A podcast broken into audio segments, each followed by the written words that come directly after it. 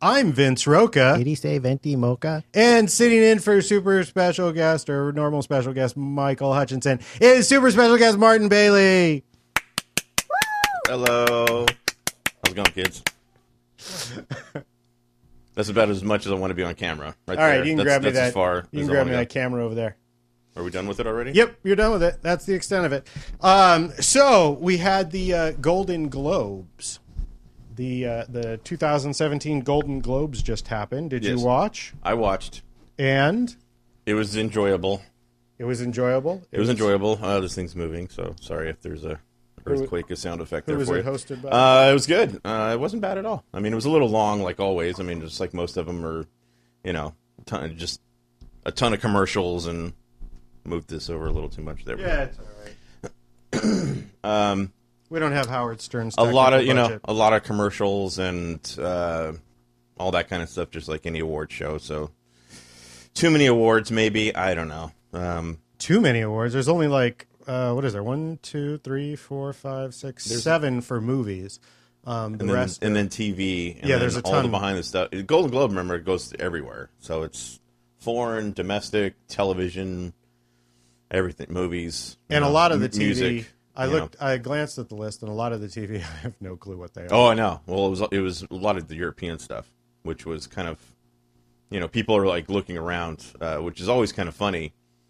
Um, you know, when Game of Thrones and like those kind of shows are nominated, but they don't win anything. Uh huh. you know like that whole that whole table is probably just like you know giggling only because it's like 900 million people watch game of thrones 12 people watch the night manager so you just sit there and you're like really? The night manager? Really? Wh- Whatever the night manager. well that was hugh is. laurie and tom hiddleston or whatever his name is the bad guy from uh, the avenger movies. Um, the bad guy in thor. I don't know what his name is or whatever. But it was on amc here in america. It was a bbc thing. It was like six shows. Uh huh. you know, it, it was like a miniseries. It wasn't a show. It wasn't a show. show. So it was just it was even odd that it was nominated for stuff, and then it won everything. Like Hugh Laurie, Tom won, the show won, the produ- you know, every, and you're just like, you know, it just it's just weird. I mean, that's like that's the weird part of the Golden Globes when it is the you know the Hollywood foreign press and they you know pick foreign stuff. So, the nominations for I guess we'll start at the Yeah, the, the lesser cal- categories and build up to big picture like there we go. usually do. Whoa, Uh, the nominations for best performance by an actor in a motion picture drama were Casey Affleck uh, for Manchester by the Sea, Joel Edgerton for Loving, didn't see it, uh, Andrew Garfield for Hacksaw Ridge, uh, uh, which he was good in. Uh, not so much in Silence, but he was pretty. have you seen was- the fucking reviews for Silence, dude? I have not. I, I've actually started trolling. I've actually gone to the troll the route. people who are saying that it's fantastic. Oh, it's the greatest movie of all time. Um, well, this is he got nominated for Hacksaw Ridge. Yeah. he was good in Hacksaw Ridge. Yeah, you know, I don't know, I thought it was good. Yeah. uh, and I uh, like Andrew Garfield. It has yeah, I like Andrew with Gar- him. It has nothing to do with him. It just very bad, badly cast. In Viggo. Mortensen for Captain Fantastic and Denzel Washington for Fences. Yeah. Uh, I still haven't watched Fences. I don't think I'm Wow, that's Uh, like two or I three just- movies there you haven't seen. I, I'm shocked. F- Fences, I just don't think I'm going to watch. I, every time I you're look at the trailer, yeah, because I'm super racist. every time I look at the trailer, I just go, "This is n- I, this is nowhere in the wheelhouse of anything I would remotely want to watch." Yeah. Um, again, it- again, coming from a play to uh, the, the the big screen, I that's where I would like. Mm, I like the imagination. I like that's why I like theater. It's like I was brought up in theater via my dad, so I like having fake kitchens and fake. Mm-hmm. all right, your, You know. your dad performed in the theater, or he just took you to the theater? I know dad. your dad. Yeah, I know Yeah. your dad's been an actor in you know Oh, yeah. movies and television. My dad started shows. in the plays. In I mean, most people, most actors do perform in theater and start in theater, but like when they make the jump to TV or uh, film, they a lot of them dump it. No. Um, you, so your dad continued in Yeah. theater. Okay, I didn't know that. He was in actually the the old Globe in San Diego and the new Globe, uh, both of them. Um, a lot of theater. So I mean, we were just. I was actually conceived by the theater.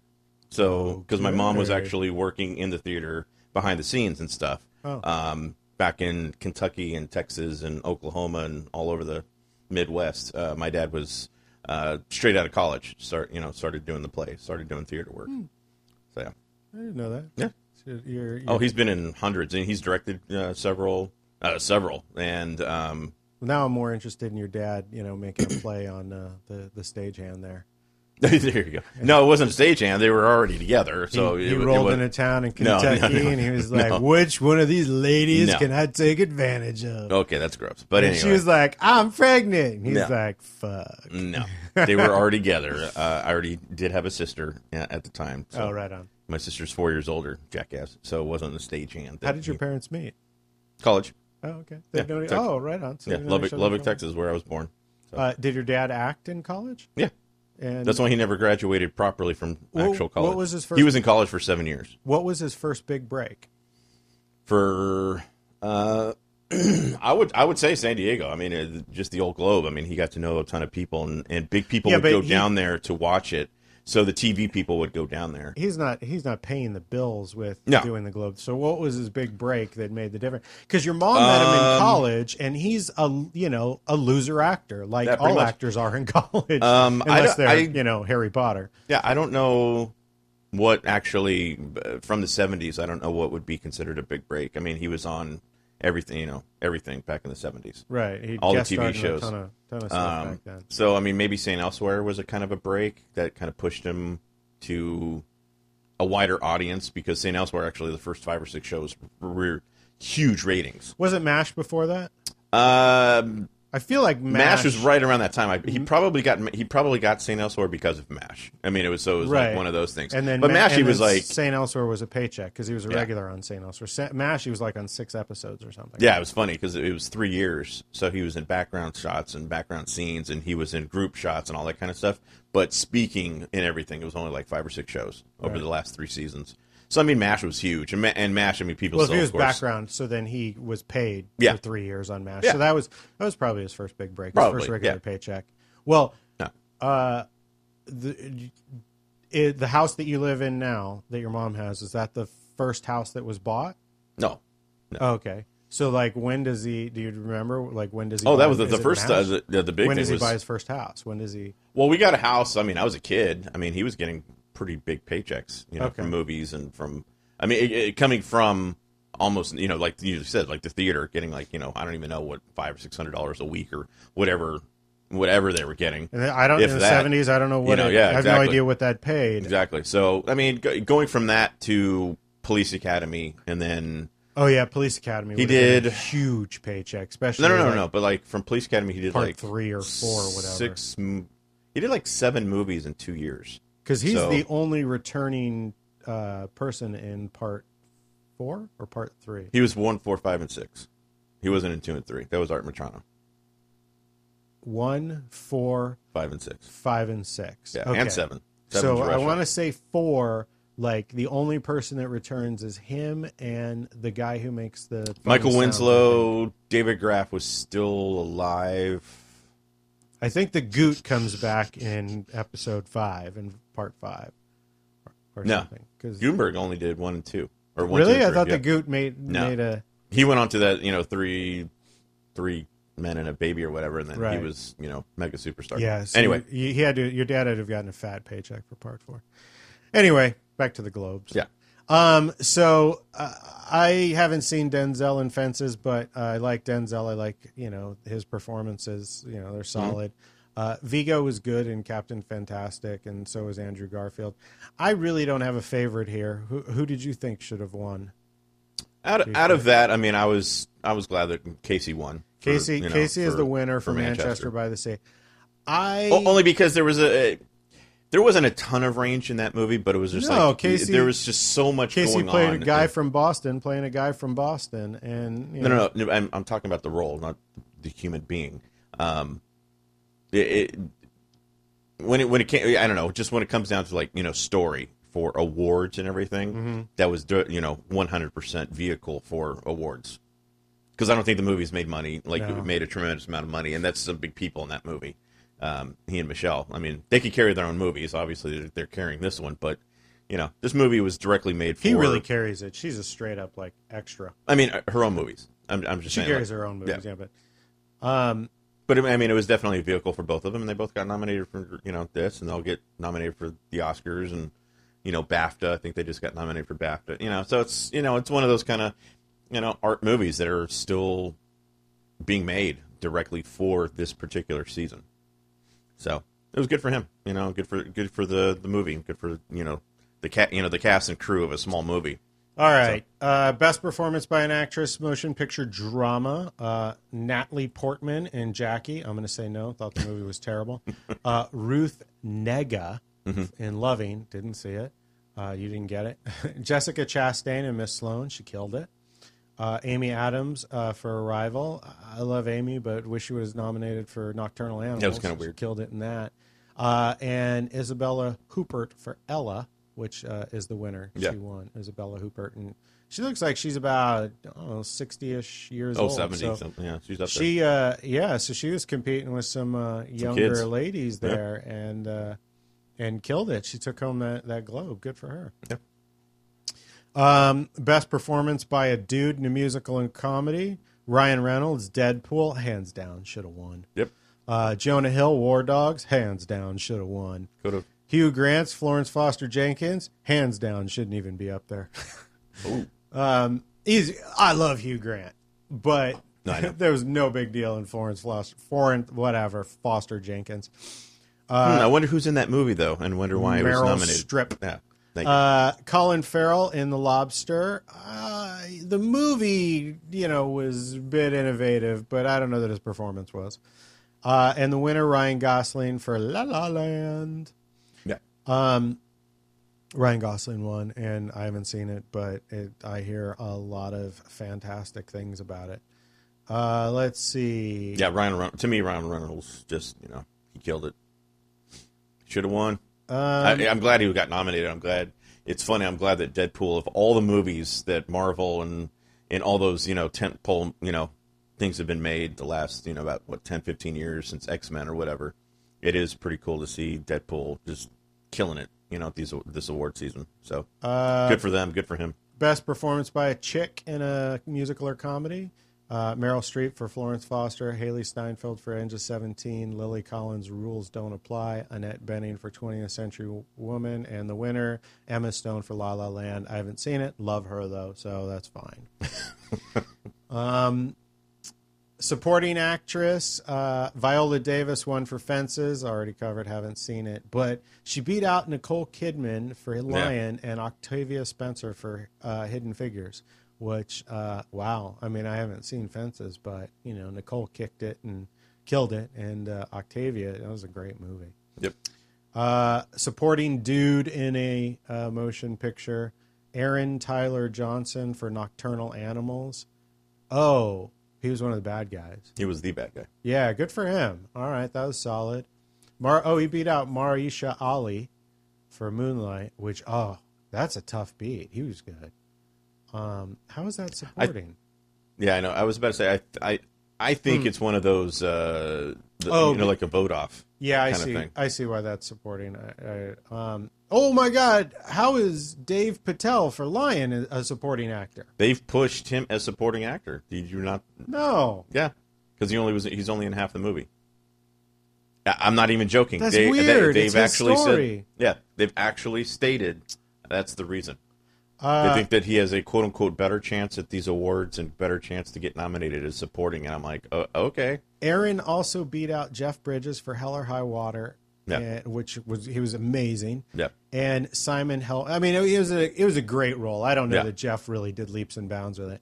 Um, and Simon Helberg for Florence Foster Jenkins. Terrible movie, but Simon killed it. And I I talked about that. He was the greatest thing. This is a tough category. Yeah. Like Dave Patel, Simon Helberg, Jeff Bridges, Marisha La, whatever, Allah, and uh, one by Aaron Taylor. That's tough right there. yeah. Um, all right. As, as they say, like I'm uh, like I'm saying, I think it was a vote off. I think there was a quote unquote tie, or it, it, was like you know two people kind of tied out, and Aaron won. Who knows?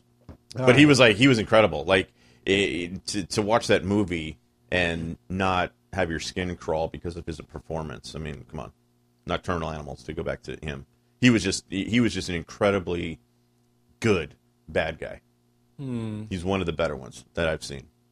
I 'cause you enjoyed actually- the movie. I don't know that he scared me that much. No, that's the thing. He doesn't really scare you. It's one of those. Michael Keaton in Pacific Heights. Yeah, uh, but it's one of those. Uh, I don't know if you ever if you ever saw Funny Games.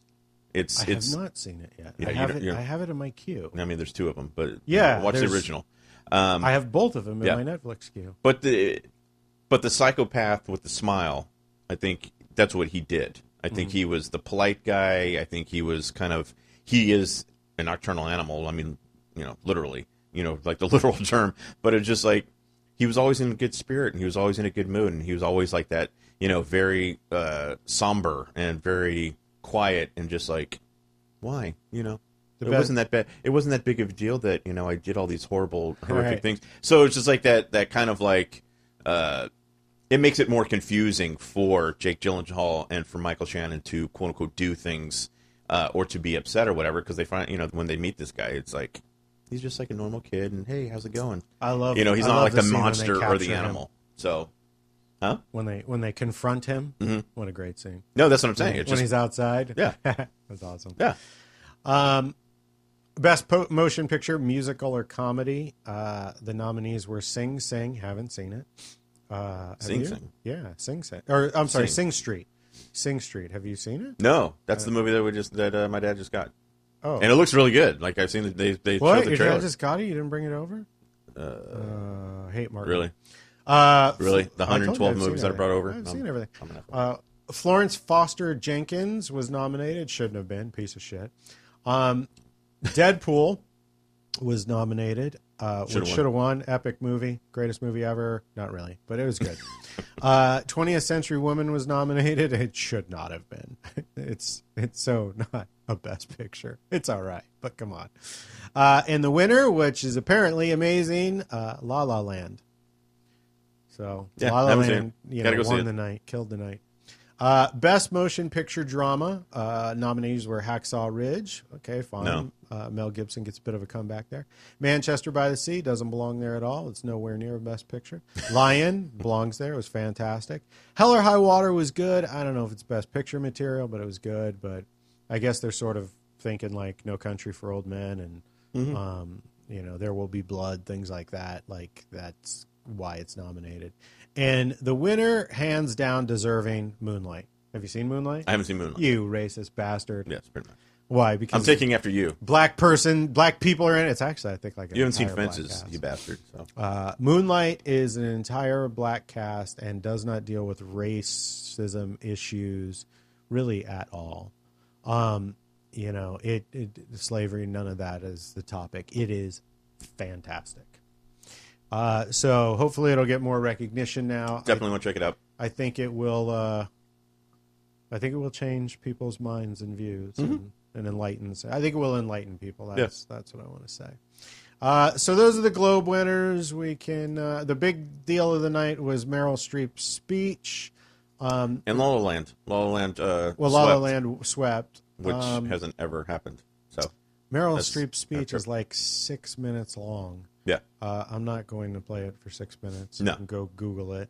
Uh, I, you know, I, she took some jabs at uh, Trump and uh, not just Trump, but like The the, people, administration but and- people following Trump too. I think which the- was it, and it was funny too to cut you off because you didn't see it, but they did show the the camera did go towards her fans, you Mm-hmm. know, people that were really into it, and then it went to uh, Vince Vaughn and Mel Gibson, and they of course were like you know cringing because they're pieces of shit, you know, that not only support Trump, they actually back him financially, which is hilarious having actors backing up a financially backing up a supposed billionaire, but uh though those camera shots were kind of funny because Mel Gibson's face was, you know, he was, you know, clearly uh, uncomfortable through the whole thing, and Vince was just kind of like, "Is she over yet? Who cares?" I mean, his his face kind of looked like what Trump tweeted out. Since you know Trump tweeted out at, of course, you know, eleven o'clock at night that she's the most overrated actress and nobody listens to her. right. That's that's probably the- 157 award uh, nominations and or wins, but she's very overrated. well, here's the thing.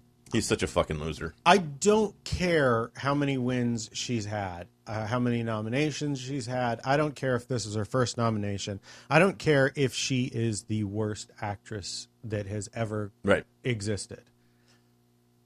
The president of the United States, Should not give a fuck. right, basically Meryl Streep, regardless of whether you agree with her or not, and I haven't really listened to anything that Yeah. she said, she is trolling the president. Right.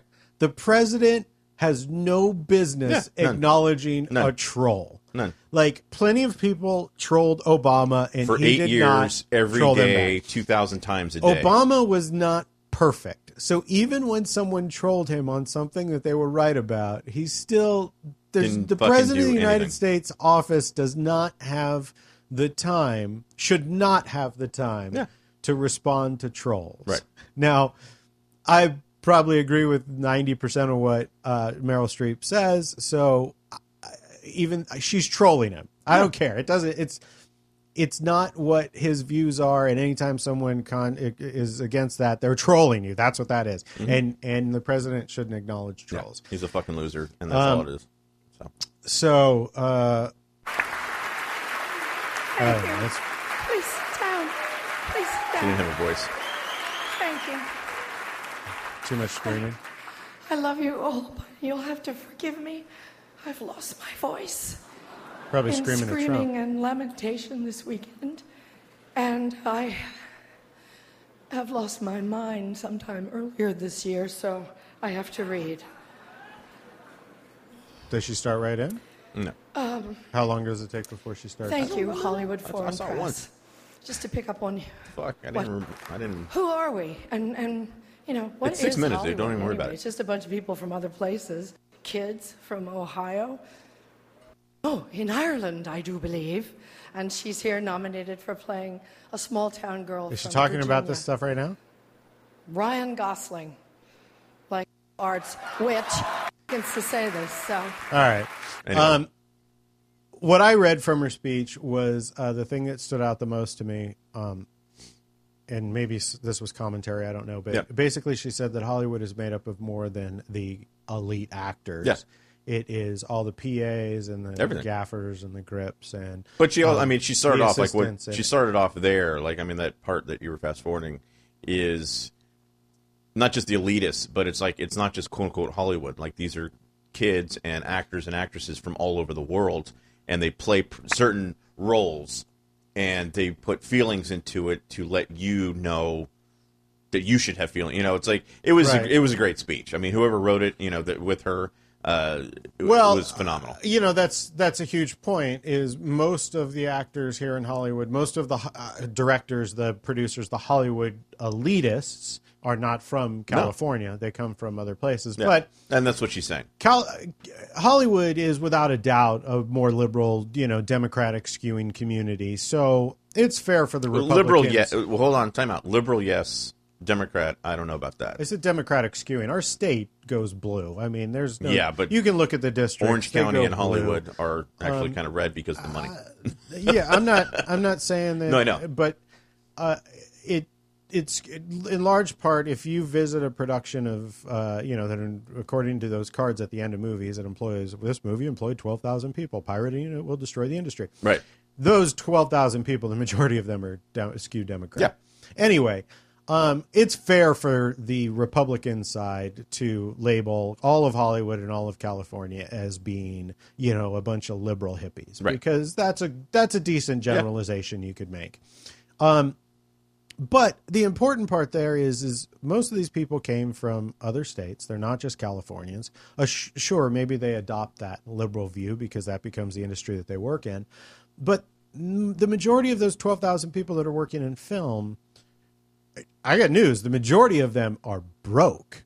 Like not only not only are they not there's a few that are in less than the top percent on a feature film. And there's a few who are making a living wage, and then the majority of them are broke. Mm-hmm. Are like working. it- we started this conversation. I was talking about your dad and like what what was his big break. And your mom married. She was in college. She met your dad, and she got together with a loser actor. And I Right. made that comment because in college he didn't. He wasn't doing anything. I mean, she was looking at. Well, my future is is this guy's going to work plays, and you know, we'll We'll make a living, and your- that's about as far as it Your, goes. your mom became a teacher, right? Uh, yeah. So uh, and so she was like you know the only ha- chance that we have at having health insurance for the kids and a retirement plan is me Right. because you know my my dreamer of a husband Yeah. is not going to make any bu- any money that's the industry so the majority of those 12,000 people that work on a film are actually poor um so it's not they're not the elitist type and i feel like that was the biggest message that she got out Yeah, from absolutely. this but anyway and it's international. It's not just like I mean the the big thing that she pointed out right there was like it's not like every single person that's you know making these movies is directly from and living in one particular city, which of course doesn't make any sense, but that's where uh, Trump and these kind of people you know talk about. It's like these liberals, you know, like you said, liberal artists, hippies or whatever. They're all from Hollywood, and you're like, no, that entire room. I mean, but the room last for the know, entire like- Republican for like Party. for like the the Golden Globe room that, that was there, maybe twenty of them were actually from California. all right, but let, let's clear. Let's be clear No. on this. No, When you are a liberal Californian, Yes. it's very easy to point to the figurehead and like everything that is wrong, you point at Trump. But it's not Trump. no. It is the entire Republican That's what I just said, administration. Republican. Right, I, I got you. Yeah. I'm just clarifying. Yeah. Um, it's very easy for all of us to go, well, Trump did this, Trump did that, but it's not always just straight up Trump. Just like for the Republican administration for Trump, it's really easy to point the finger, oh, it's Hollywood. Right. And especially when you're in the Bible Belt and you're speaking to Democrats and you're going, you know, the the people in Hollywood are filthy rich. They're not Right. your people.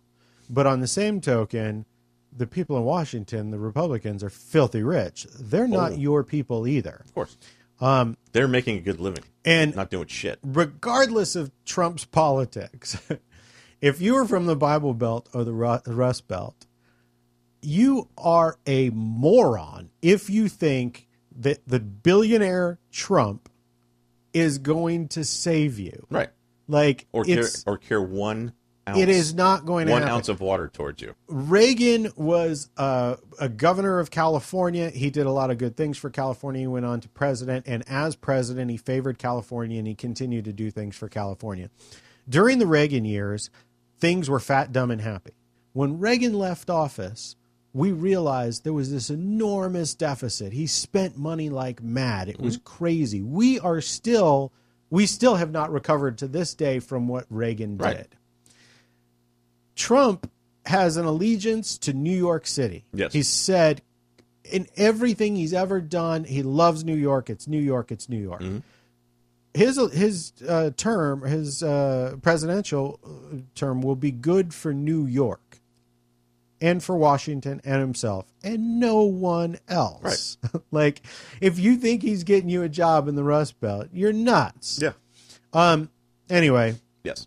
that's my opinion. Good. Uh, so we got the globes out of the way. We got some politics out of the way. We're 20 minutes in, and now for the big topic that you studied for.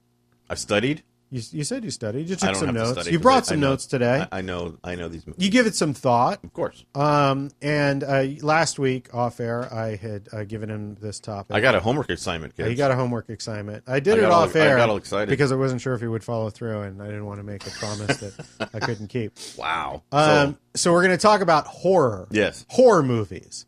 That's Not- what I not horror. Horrors. Oh, That's what I, your horrors? your favorite pornos. That's what it was supposed I didn't be. look your up Your favorite porn. horror movies. I didn't look up porn. Sorry. Um. So uh. So what do you got? What's uh? Tell I have. me. I have a list over it, here. it doesn't have to be in any particular order, but let's talk horror. What, uh, Yes. Enlighten me. Now, momentarily, we talked about funny games. Funny games is uh, overall plot, from what I know, is a, a couple of kids enter a house, hold a family hostage, and torture them. It's it's uh, 100% torture porn that doesn't let up for the 90 minutes, and it's a home invasion, torture porn, disgusting piece of shit film. And then they remade it for an American audience, uh, scene by scene, word for word, Oh, really? the same director. I didn't. Oh, I didn't realize it was that a scene by scene. scene by scene, completely and totally. I think they might have uh, changed one or two scenes because the kid uh, gets fucked up even worse in the original. Um, but yeah, uh, movies that I'm not crazy about. I'm not crazy about torture porn or home invasion because to me that's not horror. That that to me that would go towards like a drama, uh, more more than horror. So that's just my own op- opinion of like a home invasion type movie. Well, I I mean, as far as torture porn go- goes, I do love Hostel, so that Yeah. falls into. Although I love it not for the torture part, Right. but for the story psychological. behind it. Yeah. Um, Funny Games has been in my Netflix queue and got on my list because uh, I had this idea of doing a uh, a, home invasion, a, a, a torture, not a, a, a couple of guys break into a house and and terrorize, not Right. torture, but terrorize the uh, people who live there. Right. Um, so uh, I was wanted to watch Funny Games Yeah. to see if my idea was similar to that. I've never gotten around to actually penciling out the script, so uh, I I haven't watched the movie yet Yeah. because I figured I would I would watch it as I You got haven't to it. to Uh, let's anyway, see. so horror- this guy I'll- did Funny Games. Hold on a second. He did Funny Games in 2007 and Funny Games in 1997. Yeah. Um, and one of these, the kid. Uh, let me click on. 2000. He was in uh, Boardwalk Empire, in the the uh, the remake. Yeah, the Michael Pitt. Michael Pitt. Like, okay, He's really good. So in the American version, that's what I've heard. In the American version, Naomi Watts, Tim Roth, Michael Yeah. Pitt are in it, and Michael Pitt is who's the villain. Yeah. he kills it in this movie. Yeah. So you you think that the American version sucks because it's shot? For I didn't shot say I remake? didn't say it sucks, but it's just like it's just funny when we talked about Psycho last time. When you're going to quote unquote remake a movie, there should be a different spin. There should be something different. There should be this or that. like If you're putting going- girls in Ghostbusters. Yeah, if you're going to do a shoot by shoot, uh, I just don't understand why. I've I've never particularly understood the reason for that. It comes down to the uh, original Funny Games had an audience, obviously a cle- you know the the little click audience here in America anyway, and nobody saw the remake compared to you know wasn't a huge blockbuster Right. movie anyway. Even Well- when you put big names in it, you know, even when he at the time Tim Roth was pretty big. Uh, Naomi Watts, I mean, was nominated for awards, you know, for other movies, uh, and Michael Pitt was kind of on his way up in the world. So you I'm- put big, big, yeah, big names in it or whatever, and it still didn't really do much, you know, financially. I'm behind the uh, Psycho remake, Right. the shot for yeah, shot right. remake that Gus Van Sant did, um, because a Gus brought Psycho to a new audience who hadn't seen it before, and b as a director.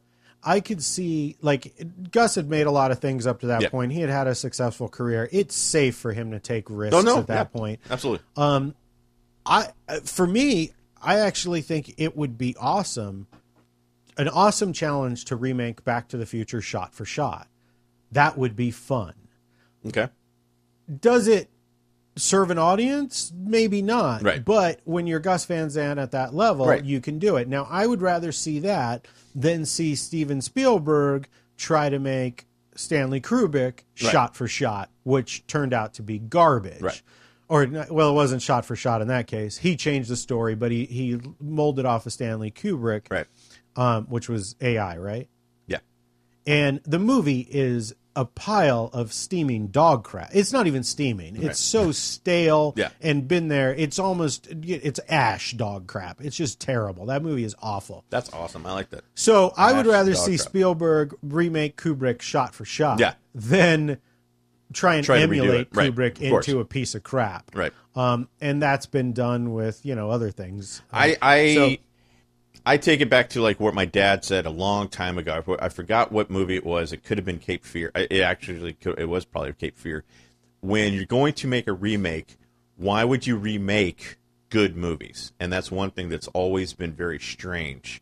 Um, and because you want to bring them to an audience. The original Cape Fear. So I have not watched those two Cape Fears close enough together. I saw the original one uh, ten years before I saw the, Right. the remake. Are they shot for shot? Are they? No. okay. Um, they're very, they're eerily similar. well, they, no. it's the story's got to uh, got to be similar. Um, I remember the original Cape Fear being good, and I remember the remake being good. yeah, I didn't like the remake. Okay, I, remake is Robert De Niro. Yeah. And you know, I remember him, you know, Big attacking them on the and- on the I mean, boat, big and it was it, it was The- exciting. Um, but there's there's there's a million movies out there. Your dad, go back. Your dad said Yes. about remakes. Why would you? Re- was that the end of the quote? Why would you remake? Um, pretty close. Yeah, All I mean, right, pretty fine. much. Yeah. Sorry. Just I I, mean, re- remaking uh, remaking movies, you know, is like you said, financially one thing. Bringing it to a quote unquote new audience is one thing. Blah blah blah. But you're like, okay, so I just you know I just don't get Now, Michael Haneke clearly. I don't get a lot reason- of the remakes. So he makes uh, funny games in uh, 1997. Yes. And 10 years later, someone gives him money Yes. and he makes remakes it shot for shot. And Right. that's just lazy filmmaking. And he's like, what the hell? I'll make it for an American audience with these people. And they want to make it. And he was probably figuring, you know, it's less work. You've already got, I mean, you've Yeah. got a full on animatic, it's an actual movie to follow. Um, and you know maybe it'll bring it to bigger audiences and it didn't i'm sure he cashed enough of a paycheck to, for his next few movies uh, which oh he wrote the screenplay for more in 2012 uh, which i did not like that was a big you remember Amour? Oh, oh, the more. old people Yeah.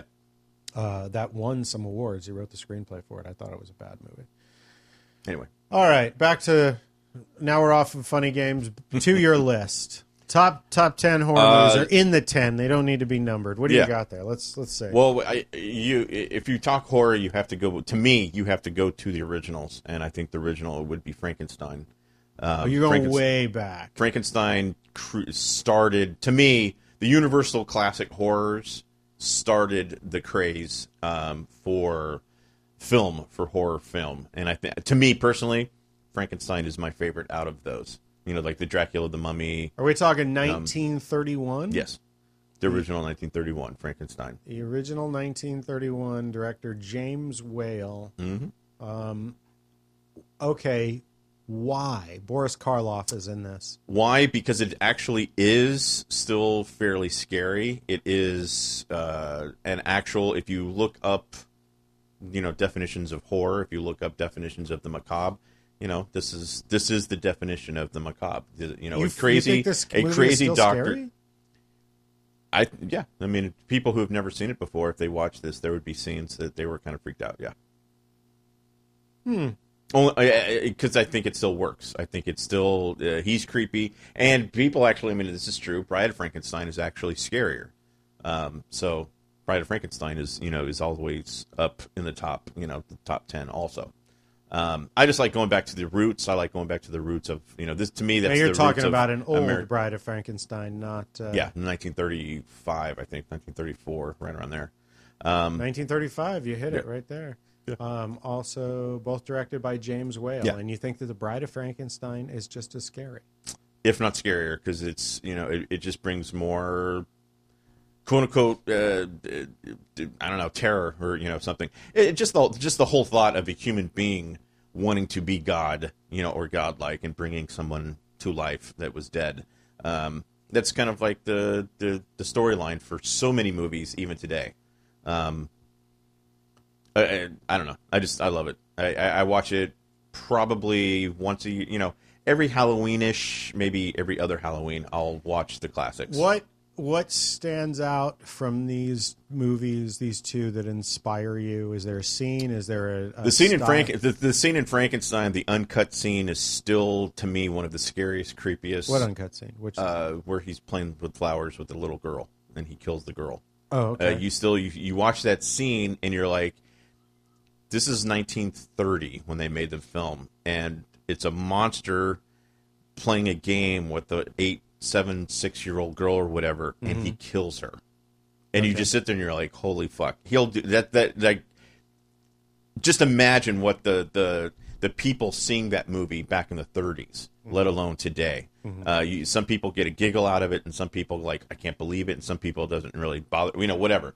It's going to bring something to you. It's going to like you know uh, jar your senses, and Uh, that's that's to me that's what horror that part of art that's what it should do is jar your senses. I fuck you. I have not seen either of these movies in uh, since I was Probably yeah, teenager, yeah high school. in Yeah. twenty some years. Yeah. So uh, I will uh, get them on the queue to revisit them. I do Yeah. vaguely remember Oh, I have them. sh- I have them for sale too. So yeah.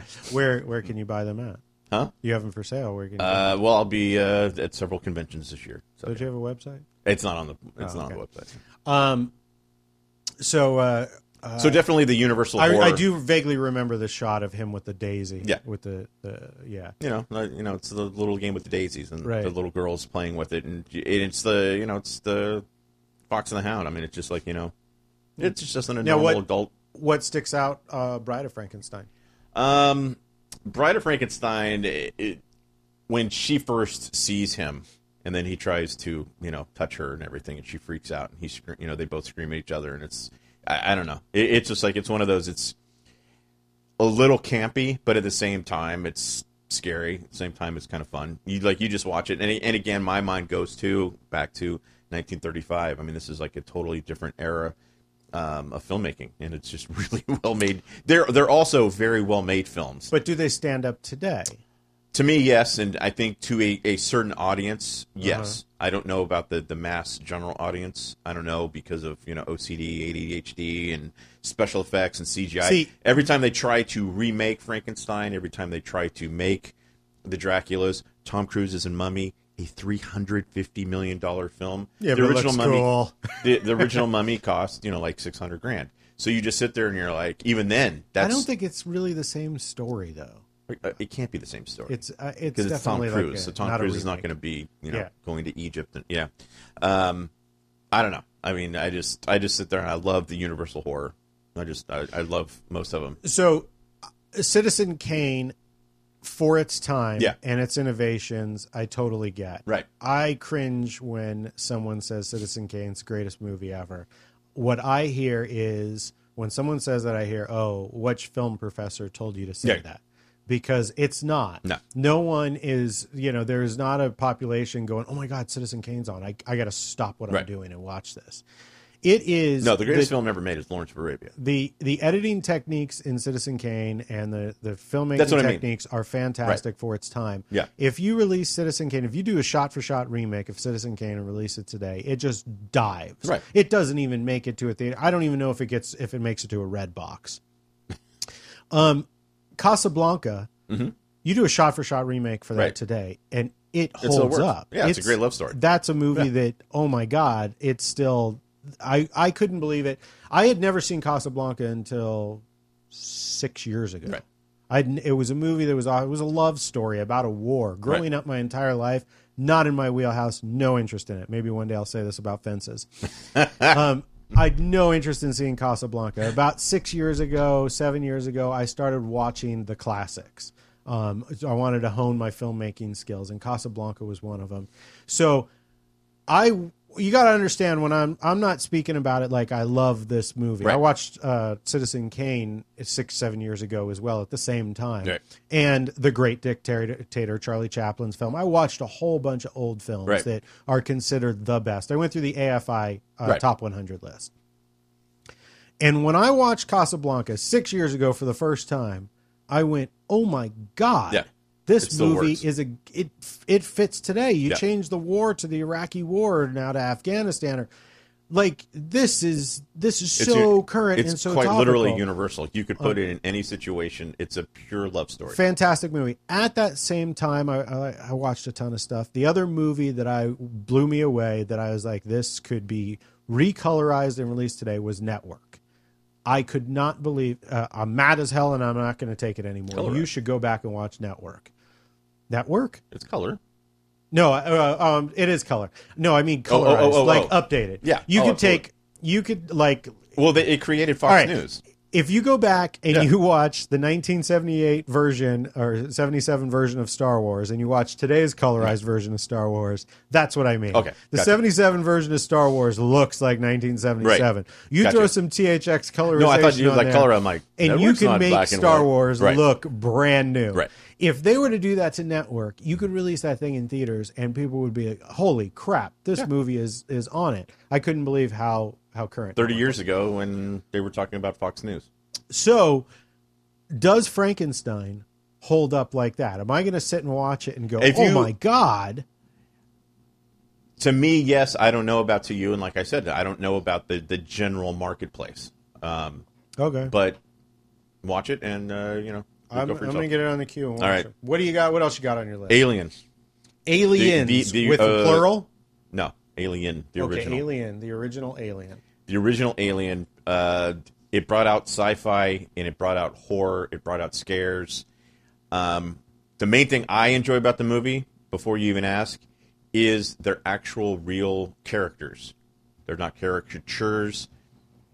Ridley Scott and this script created a space for these people to you know exist, and they're all their own people. You you get to know them very quickly, and then you actually start caring when the creature, when the alien attacks.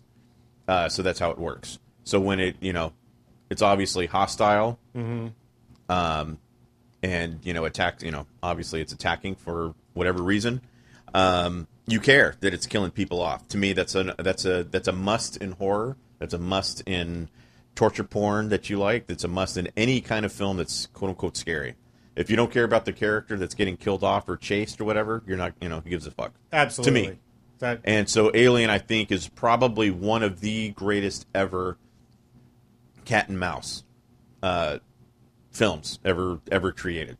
They're on a ship. They're out in the middle of the fucking space, you know, and literally like what the poster says, no one in space can hear you scream, and that is one hundred percent true. They're five trillion miles away from fucking any any form of safety or numbers. This So- is the uh, the one where uh, the alien comes out of the guy's belly at the Yes. dinner table, right? Yeah. Okay. John Hurt and yeah, Sigourney Um, Weaver. And, Yeah. This is a very slow. yeah. Oh, it's a slow build. Yeah. I don't want to.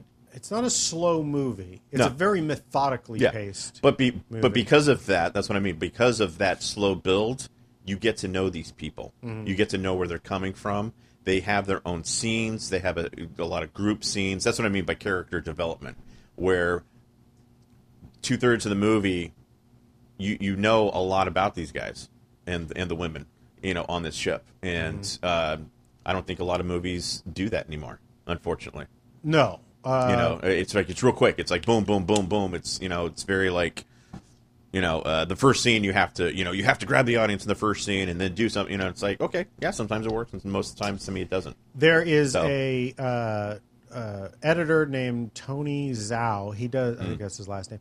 He does a series of uh, film essays called "Every Frame a Painting." You can watch them on Vimeo or you can watch them on uh, YouTube. Highly recommend. But he did uh, he did this one bit recently where he compared uh, Luke's transformation in Empire Strikes Back, which takes like three minutes of screen time, or actually, it's Luke's failure in Empire Strikes Right. Back takes like three minutes of screen time, to Paul Rudd's transformation in Ant Man that takes like 30 seconds of screen Right. time.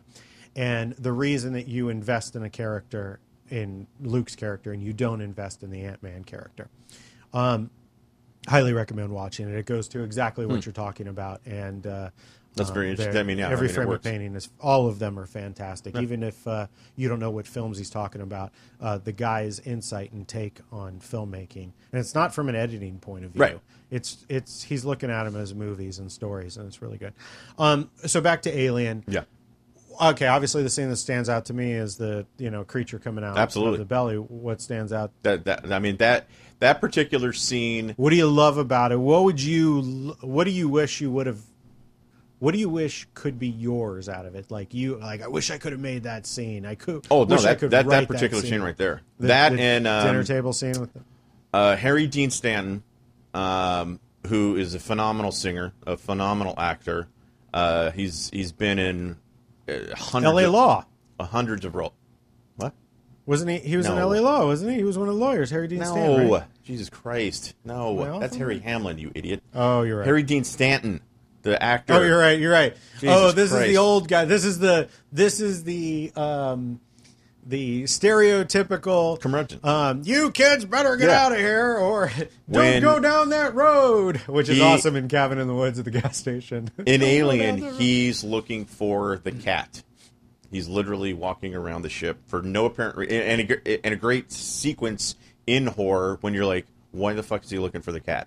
What is he doing? Who cares about the cat? Like, there's like all these things that are going on in your head, and you're watching him Right, look he's- through the ship for the cat. When he finds the cat, of course, the alien is already there, and then the you know you find out, of course, he's the fucking mouse, and the alien been looking for him, and that sequence, that entire sequence, is phenomenal. probably the best. Like you see that whole arc right there, and I'm like, unbelievable. Ridley Scott to me is one of the greatest directors ever. But that whole sequence right there is easily one of the best ever, and the way he gets killed is scary as fuck hmm. because he looks right at the alien, and the alien just sits there and goes, "You're dead." Hmm. And then it takes about ten, or like you said, it takes about twenty or thirty seconds for the whole scene to take place. It's not one of those, you know, jabs. You know, it, it's literally like it is just it's scary as fuck too. I mean, it, it still works. You watch that movie on the big screen with sound, your TV with decent sound like we have nowadays. You know, whatever, it works. Now is is part two on your list as well? Uh, not for horror, no. the? Uh, James James Cameron. I mean, he made an action film. Uh, it definitely has scares. It's definitely in the quote unquote sci-fi horror, you know, realm. Um, but it's just pure action. I Yeah. love Aliens because of that. But it's it's, and then Alien Three, David Fincher. I mean, even though it's it's a, the production was a fucking mess. I mean, it was, it's horrifying, like what happened to him making that movie. Um, I really enjoy that one too. But and that was way more horror. I mean, that was really Fincher fucking, did three. Alien Three, yeah. That was Huh. that was his first. And do you like Alien Three? Love Alien Three. Really?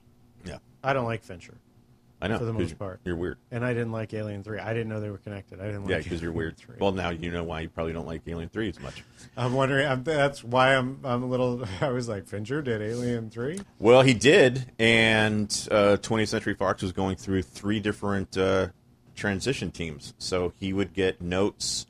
He actually shows on an interview somewhere uh, a long time ago. Sigourney Weaver and he are talking that on one particular day he got 19 notes from four different teams of 20th Century Fox. That's why the movie is so bizarre.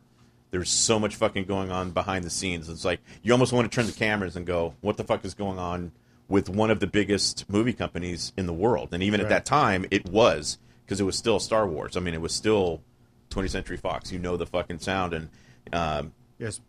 no, no, a lot of stuff was going on behind the scenes for Alien Three, and that was David Fincher's first movie. You know, he just like he walks into it, and you're like, "Holy fuck, what have I walked into?" Speaking of turning the camera, Yeah. um, Hearts of Darkness. Uh, Yeah. they're turning the camera on Apocalypse Now. Apocalypse Now. That that documentary, Oh, one of the best ever. way better than the movie.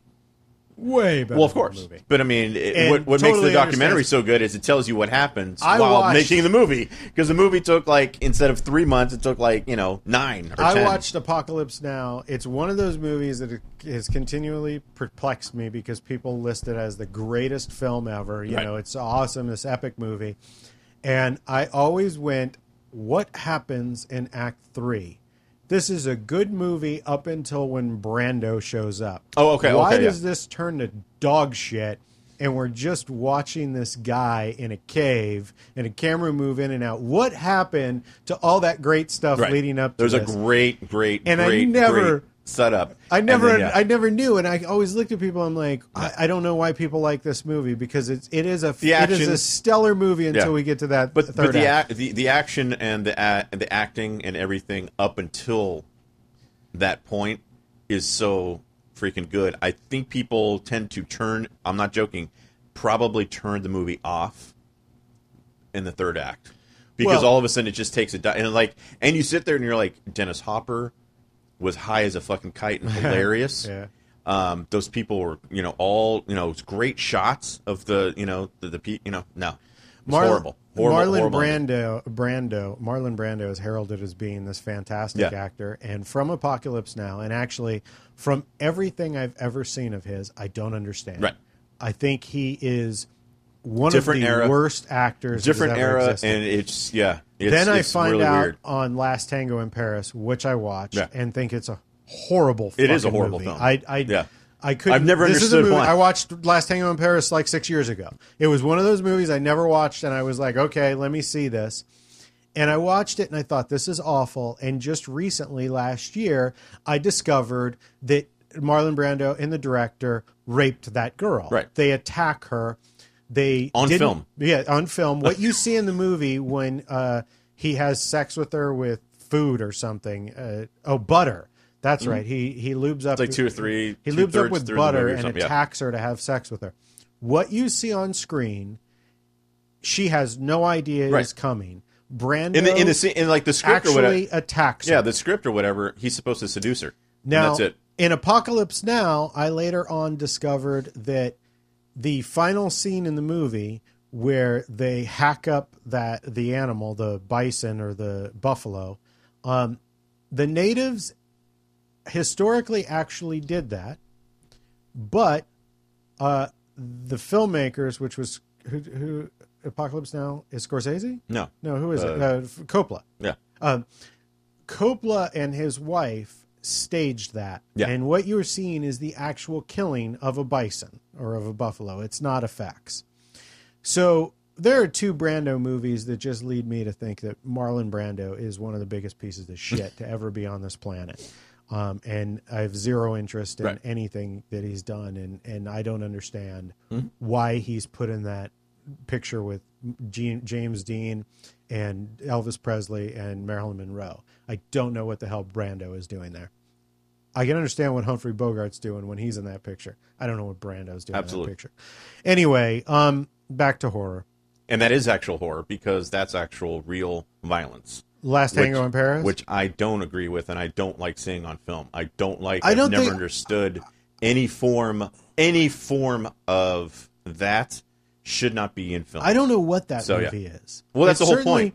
That's like the whole point. It was like people It was were the French. It was the French coming out and not making a war movie or porn, which the French were basically making up until that time. All their artsy movies were, you know, Fellini types. You know, like where it was just like I don't know what the hell's going on, but there's a lot of naked people and and a lot of weird language. And there's not a lot of there's two naked people. No, no, no, no. Like no, like the other, like Italian yeah, and French okay. movies. And this movie came out at that particular time where it was artsy and the old guy having his last, probably his last fling with the girl. You know, blah blah blah, all that kind of shit. And you're like, that's great, but none of it really made any sense. It's none of it's really. Who cares? It's you know. So yeah, I Our totally agree. generation, the steamy, sexy movie was nine and a half weeks. Yeah, Uh, and Wild Orchid. I think nine and a half weeks was before Wild yeah. Orchid. Well, Lord, Um, was like a, wannabe sequel. Right, and that and nine and a half weeks was like, oh my god, this was the date movie. This Oh, was yeah. a movie that you- know, it is what uh, Fifty Shades of Grey aspires to be. and I've seen nine and a half weeks, and it is a torrid love affair between two people. It's probably much tamer to today's standards. Watching it today, I don't know. It is kind of up. funny if you watch it today. I mean, compared to like the '80s. In the '80s, it was you know, yeah, it was like almost porn. So I imagine, right? I imagine in the seventies, Last Tango in Paris was pornish. Yeah. Was you know because that it was really steamy and that was the date. Oh, it was that- X-rated. But you watch, I watched that movie now, and I'm like, I don't know what this is about. I don't know what genre this is. I don't know that these two people like each other. No. I don't know why these two people are together. Mm-hmm. That dude. Here's the other thing about Brando. Never been an attractive guy. Don't understand what anybody's. I've never seen. understood that. Even like And- on the on the waterfront, he's like Mister. You I- know, you're right. like all the girls like want to be with him, and all the guys want to be him. And I'm like, why? Like- there's like the three other main actors in that movie Yeah. are so much better looking, and I'm like, why are you going for him? Did you see his Right. friend? Right. I'm like, I'm not gay or anything, but I would be gay for that guy back in the 50s. I'm like, what the, The, fuck? uh, yeah, so it's very, very odd. the Arthur remake where Greta Gerwig is the object of Russell Brand's affection. I was like, it Oh. doesn't work. She's just. Are you she's, kidding me? she's way too He, quirky. he's going to dump Jennifer Garner for her. Yeah, like yeah. she's a fine actress, but she doesn't have the hots. Like, and they tried to go with what they did in the original Arthur with Dudley Moore and, and Liza Minnelli, but the reason that worked is because it was Liza fucking Minnelli. Greta Gerwig is not Liza Minnelli. Anyway, back to nine and a half weeks last tango. I last tango's a piece of shit. Uh, what else you got on your horror list over there? I will go real quick on the classics, of course. Uh, Exorcist, Jaws, and Halloween. Okay. I, I think all for all right, we can't go uh, quick a on those. Obvious reasons and Oh, all right. Let's start with Exorcist. yes. Okay. Tell me uh, obvious reasons. All right, go ahead. What are your obvious reasons? Uh, it, even if you don't believe in God and devils and demons and the actual exorcist part, Mm-hmm. they make this film so fucking believable that you that you you know people that don't even believe in any of that atheist agnostics Mm-hmm.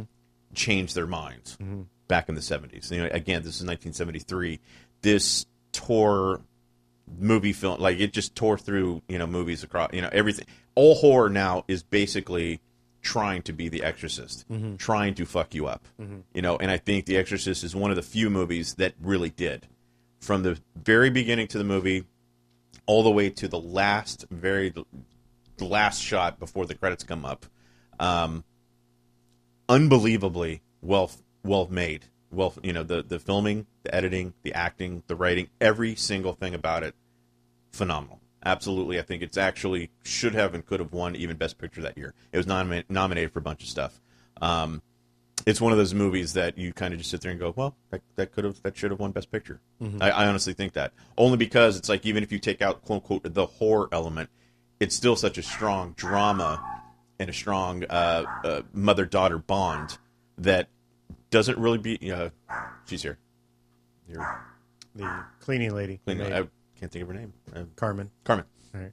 Um, and it's and it's uh, truly uh, scary as and Vince is leaving. No, no, go ahead. Okay. Um, and it's uh, scary as hell, and it's it's one of those things where, again, character development. I- I- again, just you, you get to know the priests, you get to know the family, you get to even know friends of the family. Um, you get to know the cop. I mean, there's three or four scenes with the cop. Yeah, you said cock. no cop policeman um, where even those scenes uh, it, are hard to write even for today and you're just like all all of a sudden you actually care about the cop and you're just like god damn man this is just this is what filmmaking should be this is a two hour film every shot is fucking perfect and i think the other thing to the, to add to the exorcist where other people have uh, stolen from is what you can do with music in film. Yes. The bells, by far, when you listen just to the bells before The Exorcist, it was not scary. Right. It just kind of like almost nerve wracking, Uh-huh. but it was like, oh, this is such beautiful music. You wouldn't listen to it that long Mm-hmm. because you know, you know that album actually can drive you crazy.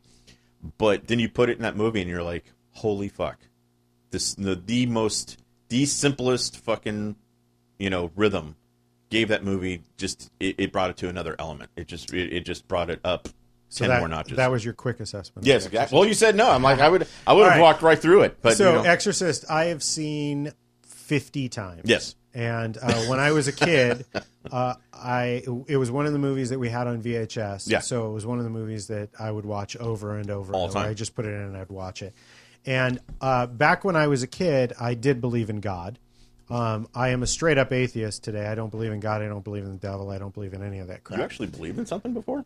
I yeah, I did up Wow. until around I'm just kidding. twenty when I really gave it a lot of consideration, and I was like, "This is stupid." Um, and uh, on a quick side note, I, I, I- people say that they find um, a lot of uh, warmth and fulfillment when they find God. Right. I found a lot of warmth and fulfillment when I realized that I was in control of my own destiny, Right. and this was I've this come to the was my life, yeah. and I should make the best of this that I can because there is no afterlife, there is no heaven, uh, the, none of that exists, and if and the, and I I don't believe I'm wrong, but if I'm wrong, as long as I make the best of this life, then things will be fine in the afterlife. Look at you. So, uh, and I, I found a lot of sol- solace in that. But straight up atheist. But back then, I believed. Now I've watched this movie like fifty times. I I agree with you on The Exorcist. I love The Exorcist. Uh, the music, the whole thing. I watched it about six years ago, along with you know catching up on other movies. Totally holds up. It is not.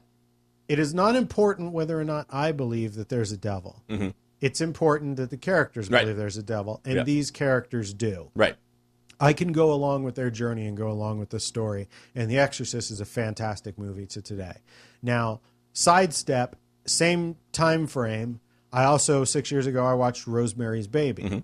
Piece of shit. Mm-hmm. Uh, none of the characters believe in what they're, you know, what's going on and what's happening, and they're just confused, and it's exploitive, and it comes out of nowhere. It's an exploitation and it straight up just does not work. Right. It's when an people exploitation were like, movie. Yeah.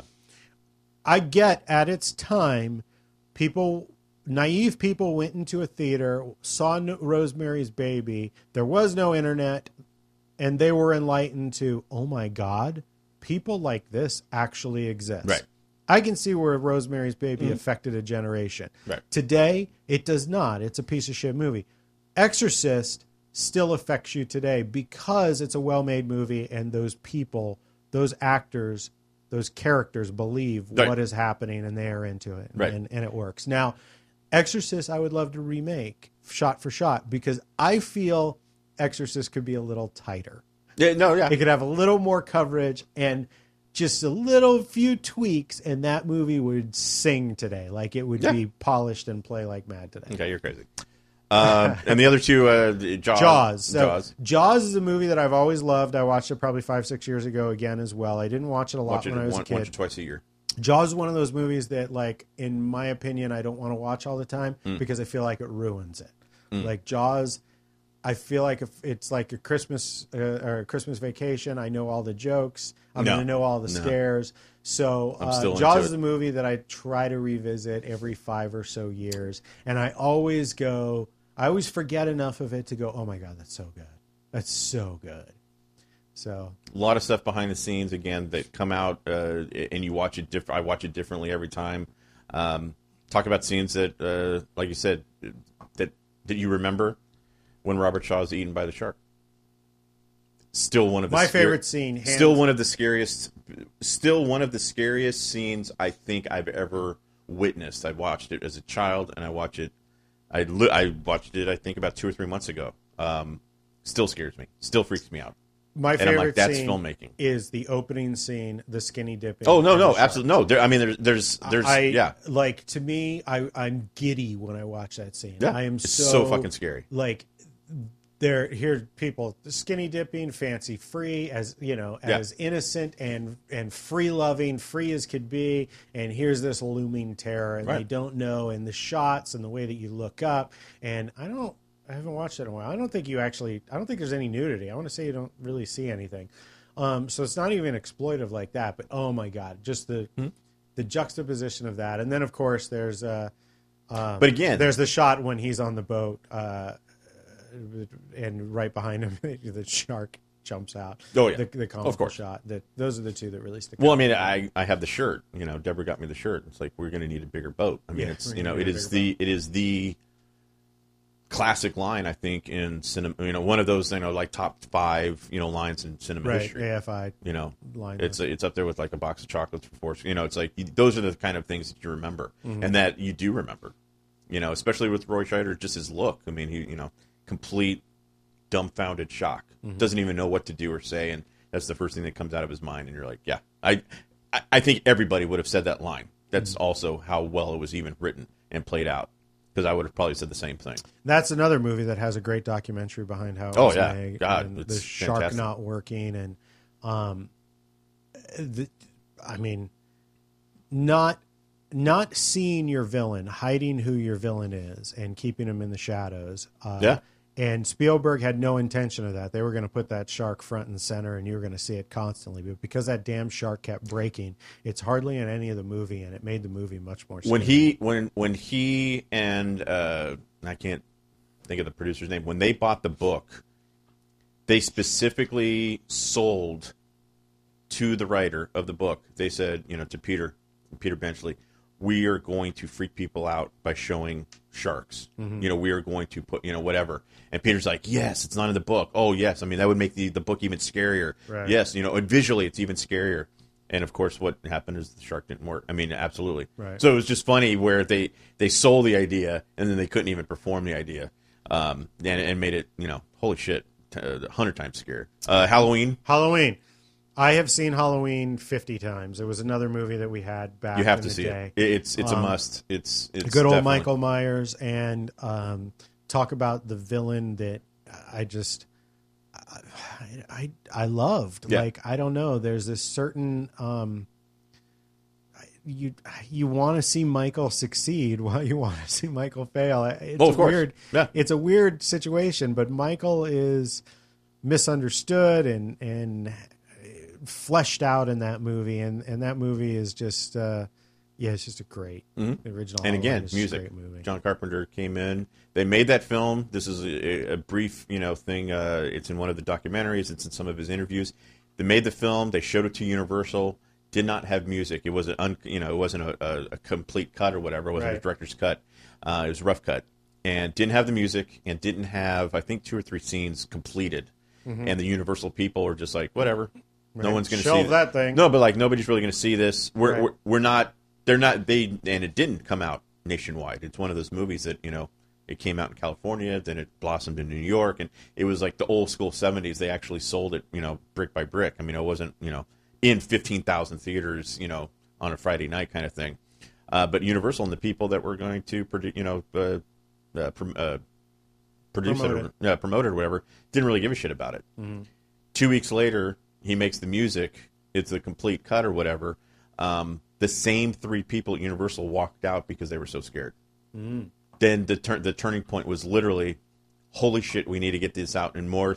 They were thinking two or three hundred. They literally put down somewhere. I think that they were going to make two hundred fifty prints mm-hmm. and not really care. Mm-hmm. Like we'll make two hundred fifty prints. We'll make our money back. We'll make a couple of bucks. Mm-hmm. You're going to walk away with the name. That's about as far as it was going to go.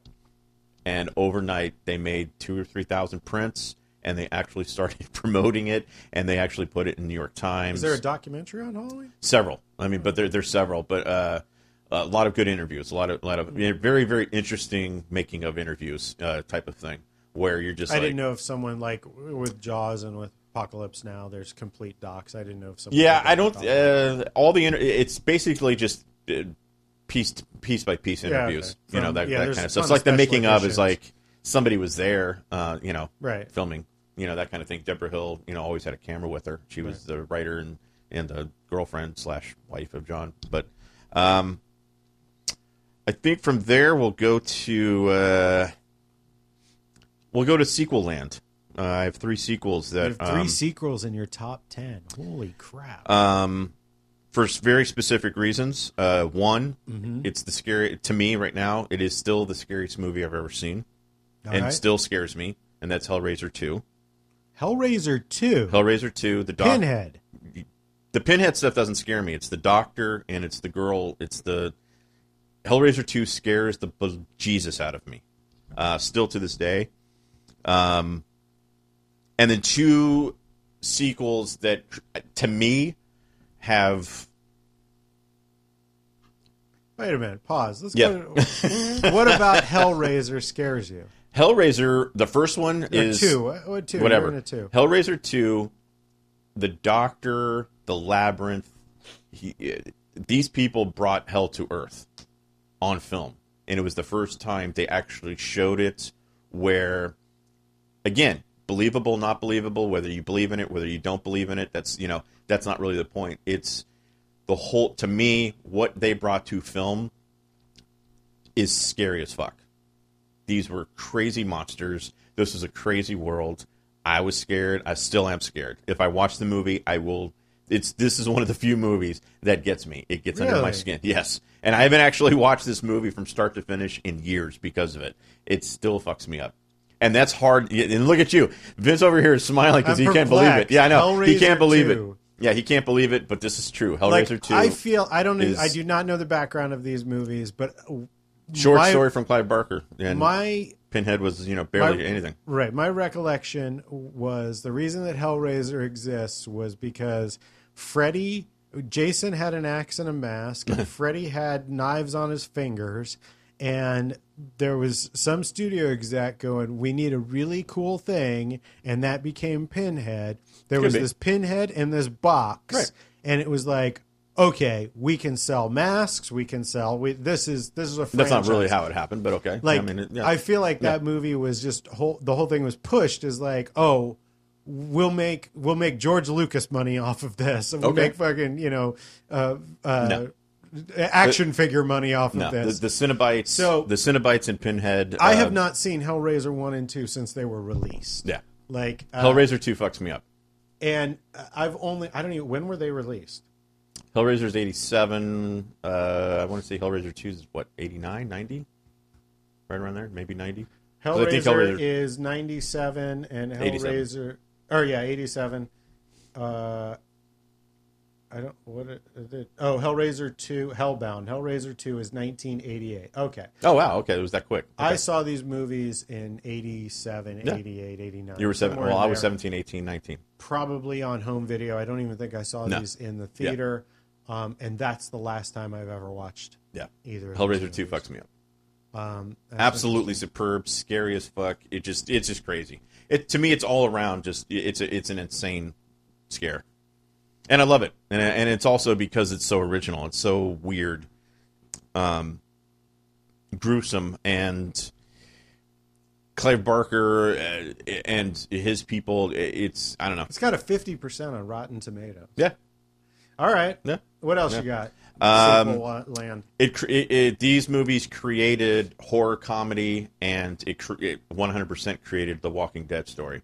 So uh, would be Dawn of the Dead, which is a sequel to Night of the Living Dead. Right. unofficial sequel. I mean, it's you know, it's a, it's a part of the trilogy, movie, uh, original trilogy. I love Night of the Living Dead. movie, right? Yeah. Yeah. Um, and Evil Dead Two, Evil Dead Two, which I think is Sam Raimi's greatest achievement ever. I think it's scary. I think it's funny. Um, it's totally fucking crazy editing. It's probably the best editing I've ever seen in a horror movie. Maybe uh, Exorcist might you know push it. You know, Jaws. Um, Evil Dead Two could have, should have, have no idea why Bruce Campbell is not a household name, and uh, a lot of people in the horror industry say the same thing. Um, Is Evil So Dead Two a comedy? Is that funny? it's it's very funny. Evil Dead is not. No, Evil Dead was like And made. Evil Dead, where is Evil Dead shows its age? Yeah. Oh no, yeah, Yeah, absolutely. Evil Dead Two, I remember. There's a little. They have a little funny. budget. Yeah. Uh, they had some budget, and it was him and a cabin, and th- it's really, really funny. It's got some really funny, crazy, silly shit. But then it's scary as fuck too. So I mean, it's got the scares. It's got it's got a little bit of everything. I think it just really opened up the whole comedy error, you know, of you know horror. Mm-hmm. So you can actually scare people. You can throw a lot of fucking blood. You can throw a lot of violence. You know, it's very over the top. It's you could see like you watch Evil Dead Two, and you immediately understand Sam Raimi's uh, fascination with uh, Spider-Man and with uh, the uh, comics. I mean, it's it is a comic book, you know, come to life. So, and, but it, it, to me, it's it's a very scary one. So it's it's got a little bit of everything. For me, the horror comedy Yeah. that uh, made its mark, Yeah, I think, would be Student Bodies, absolutely. which. But uh, student bodies, student bodies was making fun of certain things uh, from the '80s. Sure, it was and Evil Dead 80s 2, I think, movie. was making fun of monster movies. Like these are just stupid. This is ridiculous that monsters could be, you know, so big. But then we're going to scare you at the same time. So stuck, yeah. stuck in my head forever is how should I kill her? Yeah. Eggplant, yeah. paperclip, like these yeah. these sorts of things. The Um, begin the beginning of Student Bodies is probably one of the five or six funniest scenes ever. When he walks into the it house, could be remade into a better movie. Oh, absolutely. but like when he walks into the house and it's the desk and it's the desktop and he opens up Mm-hmm. the desktop and there's a gun, there's a knife, there's an axe, there's a hatchet, there's all these things and then all of a sudden there's like you said an eggplant and a stapler and he's like picking all this stuff up and it's the heavy breathing and like the moaning and you know all that kind of stuff and it's just like what the fuck am I watching? What Uh, is this? And and it works. I mean, it's still it, it could definitely be remade. This is one. This, Yeah. That's one of those movies that could and should because it be was a, it was a total no budget. Uh, oh no! like- I think it was made in probably three days. yeah, it had a good idea. It literally Paramount- slapped the thing together and Yeah. put it out. Um, so Paramount, actually you giving know, it a decent budget and, Yeah. and you know honing that thing down would be Yeah. kind of fun. Uh, although I guess maybe a lot of horror comedies have taken from it, but uh, the other horror comedy or maybe comedy horror, Saturday the Fourteenth. yeah, Um, absolutely. I love Saturday the I Fourteenth. As seen a kid, forever. Yeah, our, as I mean that the girl in the bathtub, the daughter. I was 14, she's, you know, 14, 15 years old. I thought she was the hottest thing Yeah. ever. And still if I watch Saturday the 14th now, there's part of me that is just like she's so smoking hot cuz it's Yeah.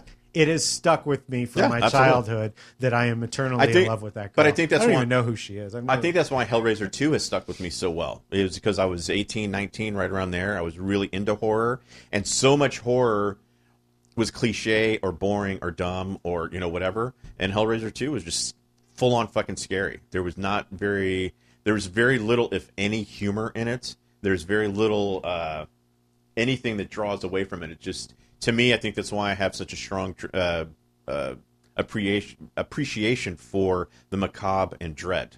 You just like it's it's pure fucking dread. It's just like oh my god, what the fuck did she opened this box and hell came out and it's fucking scary as fuck. Right. Where Saturday the Fourteenth, Student Bodies and These, absolutely, we're just making fun of the whole genre. We're just making Saturday the Fourteenth is hilarious. I mean, I remember, Yeah. I don't remember the whole movie. I remember bits and pieces. You say that movie, and I just remember bits and pieces, yeah. and even the poster's fucking hilarious. Yeah, and you're just like, God, that's a funny, that's a very, very smart, smart film. I don't think it's out on DVD.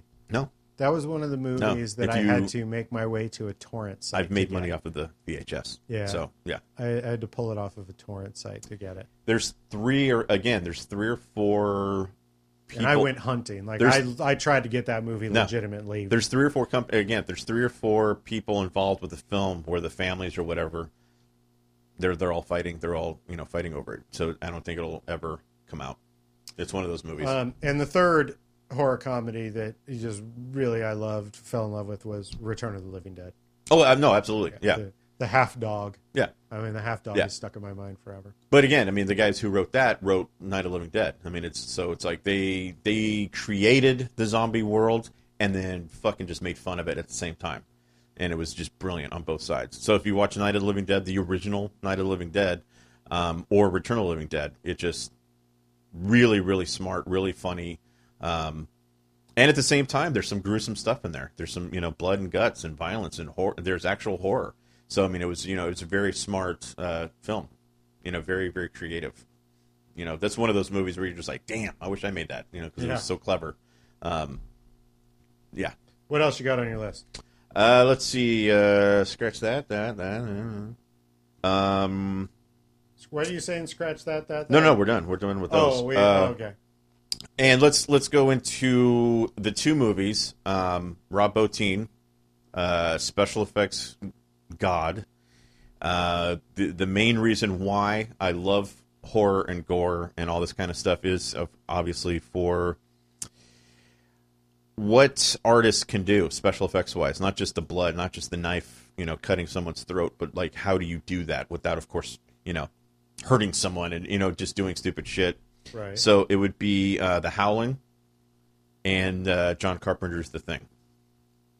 Uh, I think are two movies that I watch. I watch The Thing probably at least once a year, all the way through, if not twice, all the way through. Um, just, I mean, also, I mean, I'm Kurt Russell fanatic, so I mean, anything with Kurt Russell, I'll watch anyway. Oh, really? But yeah, oh yeah, he's easily one of my top three. Um, I didn't ever. know you were a. Uh, Oh, love him. I've liked him all the way back from the Disney movies. So it's you know watch you know, uh, and John Carpenter's uh, Elvis movie. You know he was Elvis. yeah, so he was Elvis. You know, He's good as Elvis. yeah. So Um, and I like Kurt Russell too. I didn't. yeah, I it's didn't one of the he's a fan. he's one of the few like He I doesn't have a lot of range. He's just No. Kurt Russell, but he's, But that's the thing. That's Tango what- and Cash, uh, Overboard. Those are some of the think- comedies.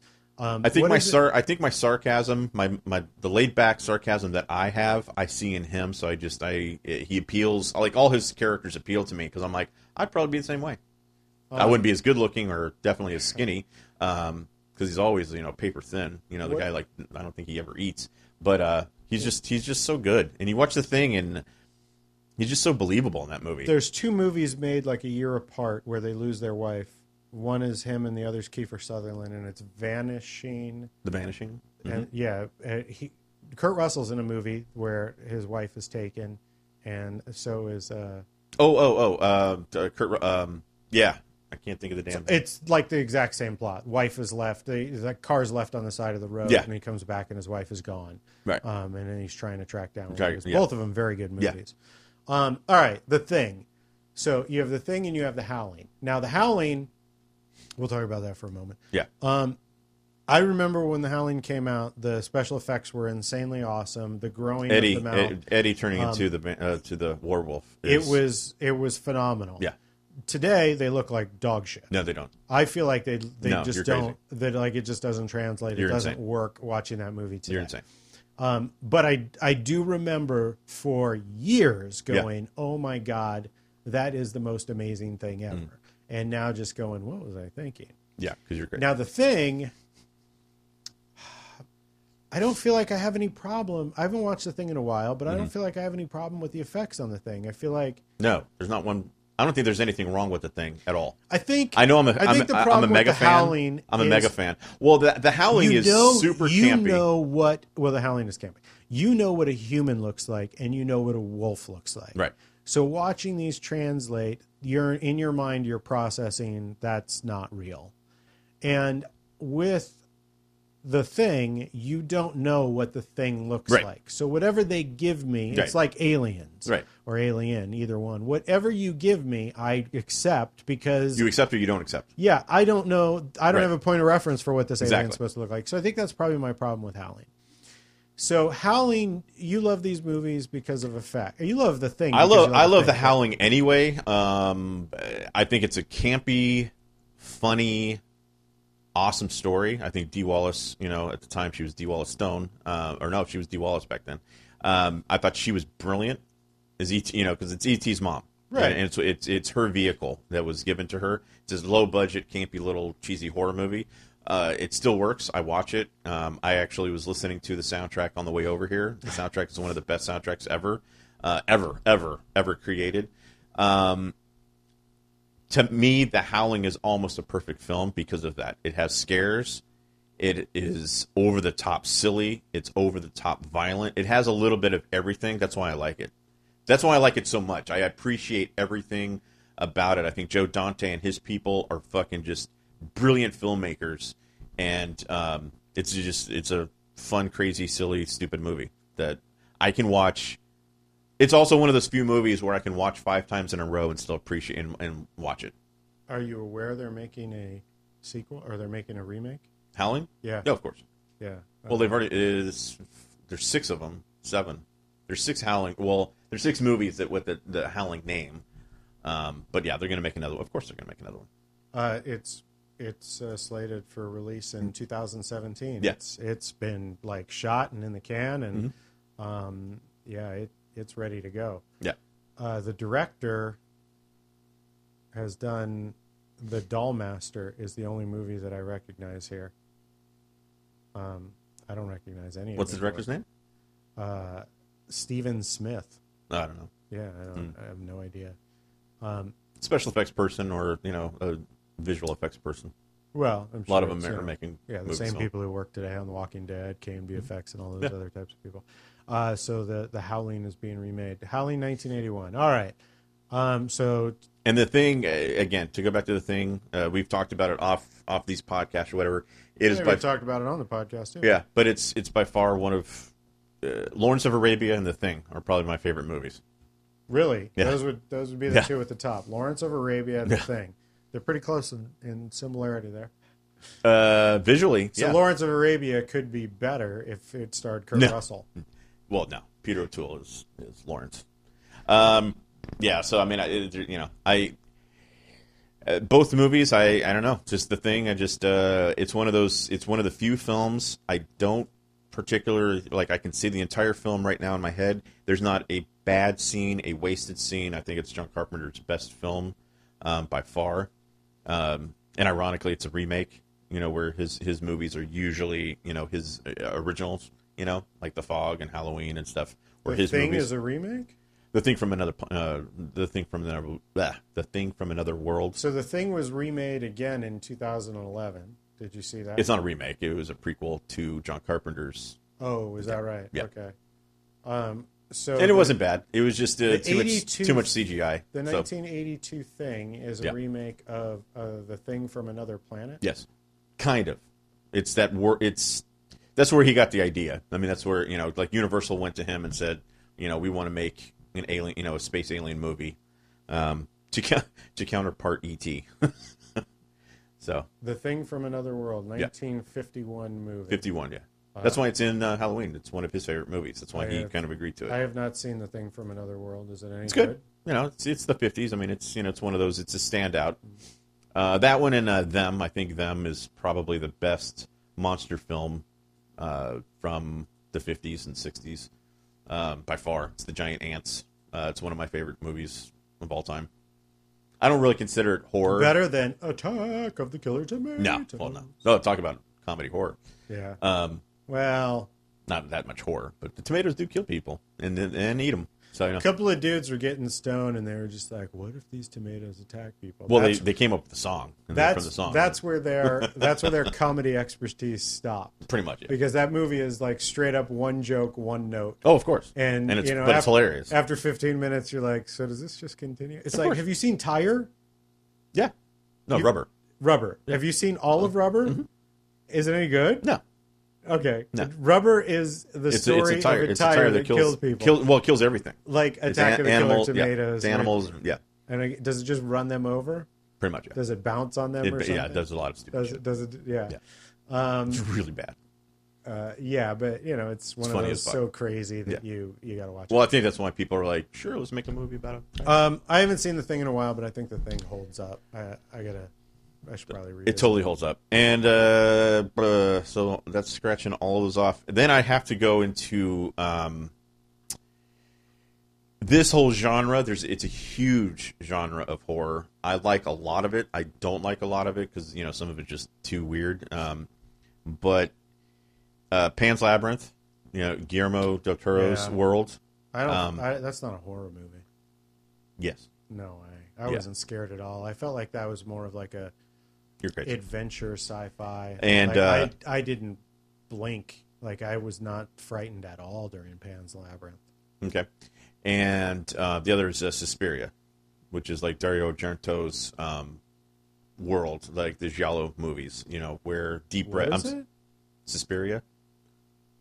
How do you spell that? You've never heard or No. seen? Are you saying sus? S So, yeah, like S U S P E R. no, P I R I A. Suspiria. R I A. It has different translations. It has different. Uh, a 1977 movie, Yep. or there's a oh, that's an episode, a TV episode, TV episode. So Suspiria, yeah, Dario Argento, 1977. A newcomer to a fancy ballet academy gradually comes to realize that the school is a front for something far more sinister and supernatural amidst a series of grisly murders. Is this like the Neon Demon? well, no, Neon Demon. Uh, definitely, they they grew up on these movies. Definitely. But Dario Argento was is. I mean, he still makes. I mean, he's he has he has a handful of great movies and a handful of not so great movies.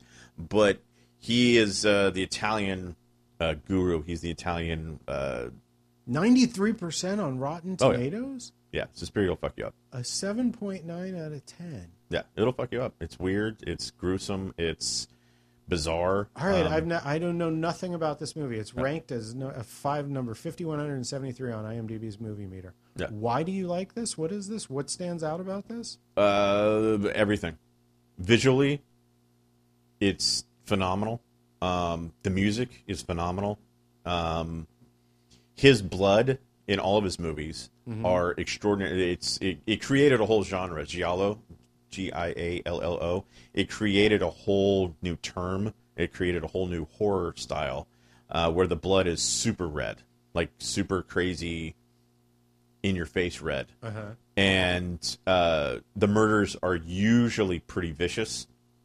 A um, lot of knife, a lot of stabbings, close-ups, um, decapitate. You know, just a lot of like a lot of interesting, weird shots. Uh, he was really good. Uh, this is before special cameras, and you know, I mean, he had like 35 millimeter cameras on, you know, strings, you know, above, you know, th- it, it's just weird. He hit, he he just made very strange movies. Um, a lot of his movies recently, due to age or whatever, eh, they're not that great.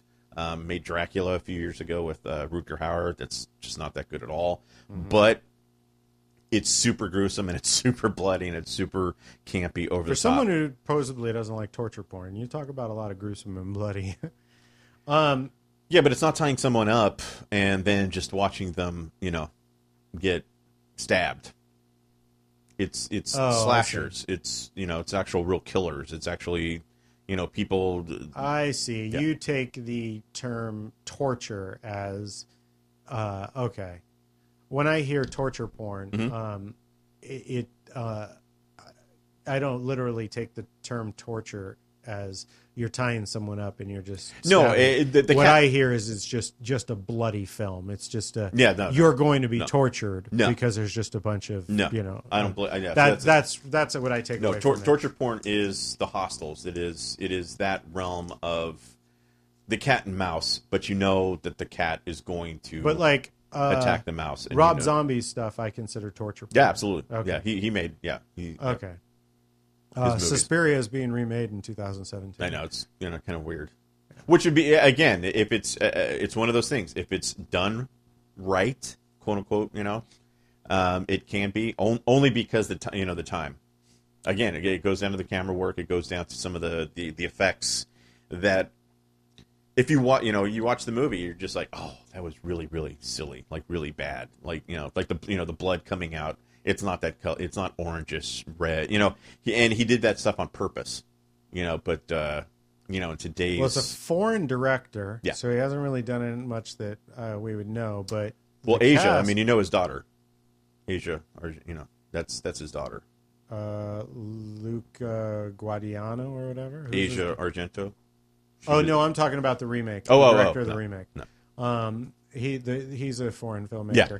but the remake has uh, Chloe uh, Grace Moretz in it. Yeah, it has a, it has a Dakota. Johnson, It has Tilda names. Swinton.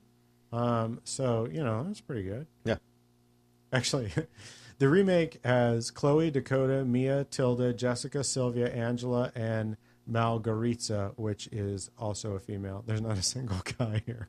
no, it's a it's a girls' school. It's a ballet school. Oh, are there no men in the movie? I don't no Oh, all right. yeah. No, Cool. she's a ballet, and she goes to a ballet school, like a very famous ballet school, and we find out why it's a special ballet school. All right. You got to watch the movie, man. It's All it's right, it's, it's it. I weird. put it on the list. I, I put down Pan's Labyrinth only because, as as a quote unquote horror movie, um, for uh, uh, for you know for Guillermo, like I don't think he is his movies are comic books come to life. I mean, it's you know their nightmares come to life, and I, Graphic I think novel, yeah. you know I think I mean he. You know, at six years old, I mean, he was drawing these characters. I mean, Mm. so something's going on when he was a kid. Something's going on now. He's a he's an adult. Where you're just like, these characters are fucking crazy. Hellboy and all this stuff. You're like, what the fuck is going on in his Mm-hmm. yeah. Pan's Labyrinth was cool. Just didn't Um, scare me. Okay, but it's a horror movie. All right. All right, What you're else you wong. got on Don't worry about it. That's it. That's it. That's You said top ten. I- was no, a- that's cool. That was eleven. That's I, I threw in the Howling just because I like listen to the soundtrack. I'm like, oh man, I have to put the Howling. If I put down the thing, you know, that's the other thing. It's like when you put down a certain movie, something else pops up. Like Dawn of the Dead. Dawn of the Dead, 1978. It's the mall movie. It created Robert Kurtzman. Though you know, Robert had to be a kid, and he must have seen Dawn of the Dead 700 times, and he created Walking Dead from it. Because there's good guys, there's bad guys, there's a mall. Yeah. There's really bad zombies that are like the faraway shots, and then there's really fucking kick ass, holy shit, Mm-hmm. scary zombies up close. Crazy fucking over the top violence. Uh, Tom Savini with the gore, you know. Um, and Day of the Dead, that's where Rick Nicotero and his people came from. Have you So- ever seen a movie called Zombie Two? Well, Zombie 2 is Dawn of the Dead. No, no, no. Yeah. Uh, no, there's an actual movie called. Zombie Two. Yeah. Have you seen the zombie fight the shark? Yeah, of course. Okay, Yeah, of course I have. that's not Dawn of the Dead.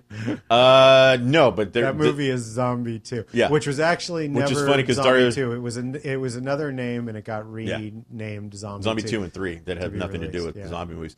But just uh, like Troll Two. Yeah. Yeah. Um, Dawn of the Dead in Europe, they they named it Zombie, Z O M B I. Yes, And that's Okay. Dario Argento. That's that's his version. And which is funny, they had to cut out all the gore. So if you actually watch his version and everything, there's almost no blood and guts, which is like crazy for Dario movie, you know, fans, because his movies are usually pretty fucking violent and really fucking gory. Um, but no, and, and uh, you know, Day of the Dead, which I think Day of the Dead is is what we watch in Walking Dead as a TV show. Mm-hmm. Day of the Dead is that movie. Like if you watch that, you're like, oh, that's Day of the, you know, that's that's The Walking Dead. All right. So that's where the zombie world comes from. And I think all of those, I mean, you know, like Halloween, you hit slashers, you hit Well, comedy, the zombie world comes really is born of a movie called Night of the Living Dead, which was what- Night of the Ghoul. which is uh, But, yeah. what really I don't know if that's the first ever zombie movie, but that really exploded the genre. Yeah, I mean that's what they called it. I mean George Romero. It was originally called Night of the Ghoul, Okay. um, and then and then somebody you know, because it was made in Pennsylvania, and he was they were it was in the back of his car. He was literally going from drive-in to drive-in, you know, midnight show places or whatever, trying to sell the, you know, sell it. And he finally got somebody. They're like, "Why do you call it Night of the Ghoul? No one's going to see that because that's that's like a '50s movie. Mm-hmm. Call it Night of the Living Dead." And he's like, "Okay." Mm. Like he, nobody even cared. And when they changed it, nobody tra- changed the trademark. So mm-hmm. Night of the Living Dead is open. Mm. So it's a movie that probably, same with Rocky Horror Picture Show, probably since day one has made five or six hundred million dollars. Never went to George Romero's pocket. He's not received more than a couple hundred dollars for Night of the Living Dead, which is so bizarre and so fucking sad. Um, but like right now, legally, you could show Night of the Living Dead uh, right now uh, in front of people and charge, and nothing would happen to you. It was. It's one of the few movies. Night of the Living Dead. It's one of the few movies that actually is open. if I remember correctly, Night of the Living Dead and uh, Evil Dead, yeah, they they at some point they had both oddly fallen in a public domain, or you couldn't quite figure out who the rights.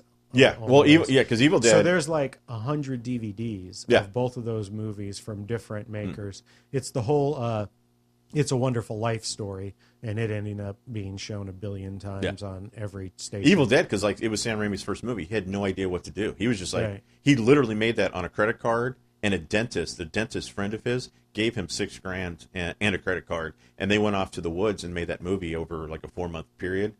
Didn't even think it would ever be shown. This is just like a a college movie or whatever. And I He controls it again. The rights have been yeah no no no of course no but like when it for, like when it originally came out like in the seven you know the 80s throughout the 80s or whatever and 90s um yeah it was completely and totally open he had no idea what to do with it which is just so weird All right. when that i mean when that kind of stuff happens on any genre any film you're just like uh I'm right. I, I write stuff down. I jot down notes, you know, to myself on stories or storylines or Uh-huh. a character, or whatever. I'll put something there that's just mine. You know, just like I can't believe people would actually create a film and not want to try to protect it somehow. So, you know, public domain. Like I mean, Night of the Living Dead. You know, it's not his film. That's just so bizarre to me that like, that kind of stuff happens. I didn't understand what you mean by you write something. Like I don't trademark it or whatever, but I'm like I'll put something down. Like I'll put my name on it. You know, with the, it, or uh, it, so nobody can steal it, so nobody can use it, so nobody can you know make money off of it. It's still mine. It's still my property. I'm just saying public Well- domain. It's just so weird that movies are made and then somebody didn't properly protect it. Just like uh, Nightmare on Elm Street, the original Nightmare on Elm Street. You know, Wes Craven thought New Line owned it. New Line thought Wes Craven Right. owned it, and Michael Bay, that scumbag piece of shit, came by and, and took it and made a horrible fucking film and made a couple hundred million dollars off of it. Right. And you just sit there and you're like, it created New Line Cinema. It created you know thousands and thousands of jobs and movies. Nobody had it. It was hmm. public domain. Nobody even knew that it was public domain. You know, until somebody just sat there and said to an intern, "Go look up movies. Hmm. We can legally steal." that's Right. what Michael Bay actually said for his uh, production company, the uh, and that's what happened. I- the, no- the good old asylum method. yeah. How do we how do we steal it and change it just enough? So to hey, something. Uh, these movies have made money. How how can we right. how can we uh, get something out of it? The odd thing is, is uh, they reach their biggest success when they start making their own stuff, like Sharknado. Of course, when they stop stealing and exactly. You might might as well just own everything and not have to deal with people. All right, we are at uh, an hour forty two minutes. Jesus Christ, so the time has flown, and Well, it's uh, horror. I can talk about the thing for can talk another about hour. it for. So I have some movies that I'm going to watch. Some homework. I need to try and gather and, and watch some of these. Uh, Frankenstein, Bride of Frankenstein, a revisit Alien, Hellraiser, Hellraiser Two, Evil Dead, Evil Dead Two. Uh, maybe revisit the Howling, revisit the Thing, maybe the Thing from Another Planet, and Suspiria. I got to see what I can get. You got to get it. what I can get via Netflix or Friday night, Hulu go or with me. Amazon Prime. Friday or- night, I'm going to see Deep Red. It's on the big screen. It's a Friday Thirteenth uh, special thing, and I'm going down to Hollywood, and it's Deep Red, and it's over the top fucking. What is Deep Red? Oh Jesus Christ! It's a horror movie, man. Come on, An old horror the- movie? Yeah, seventies. Another, uh, you know, Italian, uh, just beautiful film, and I've never seen it on the big Mm-hmm. screen. So it's one of those other things that you know talk about revisiting. I love when they actually, you know, put it on you know the big screen. So I'm gonna pass on that. yeah, because you're crazy. But uh, I'm gonna try and watch some of these. Out out of that group, uh, definitely I would uh, I would well, go I'm gonna, it just depends on what I can get a hold right. of. I, mean, would if, definitely you know, go towards Frankenstein and like just watch the old Universal classics. I mean, I'm gonna see what I can stream. I'm not gonna, you know, Yeah, run out to Best Buy and buy anything. I'm gonna see what it's on Netflix or Hulu or. oh, Hey, I haven't worked. I don't have a budget to go buy shit. I'm just kidding. All right, so um, oh, let's turn on. Oh Jesus, are we videoing again? Yeah, let's kick the video on, people. Oh, my you can see these on my YouTube channel. Don't. So, oh uh, shit, more people are coming in. yeah, the gardener's probably here now. Yeah, Um, how do I end this? How do, what do I usually? I say the same thing all the time. you're Vince. I actually, I totally just blanked out. you're Vince Roca, Uh, how do I? Uh, special guest. Me. oh, that's what I say. That's right. No, I say. I say, I'm Vince Roca, I'm Martin Bailey. and for more on the show, visit getconvinced.com.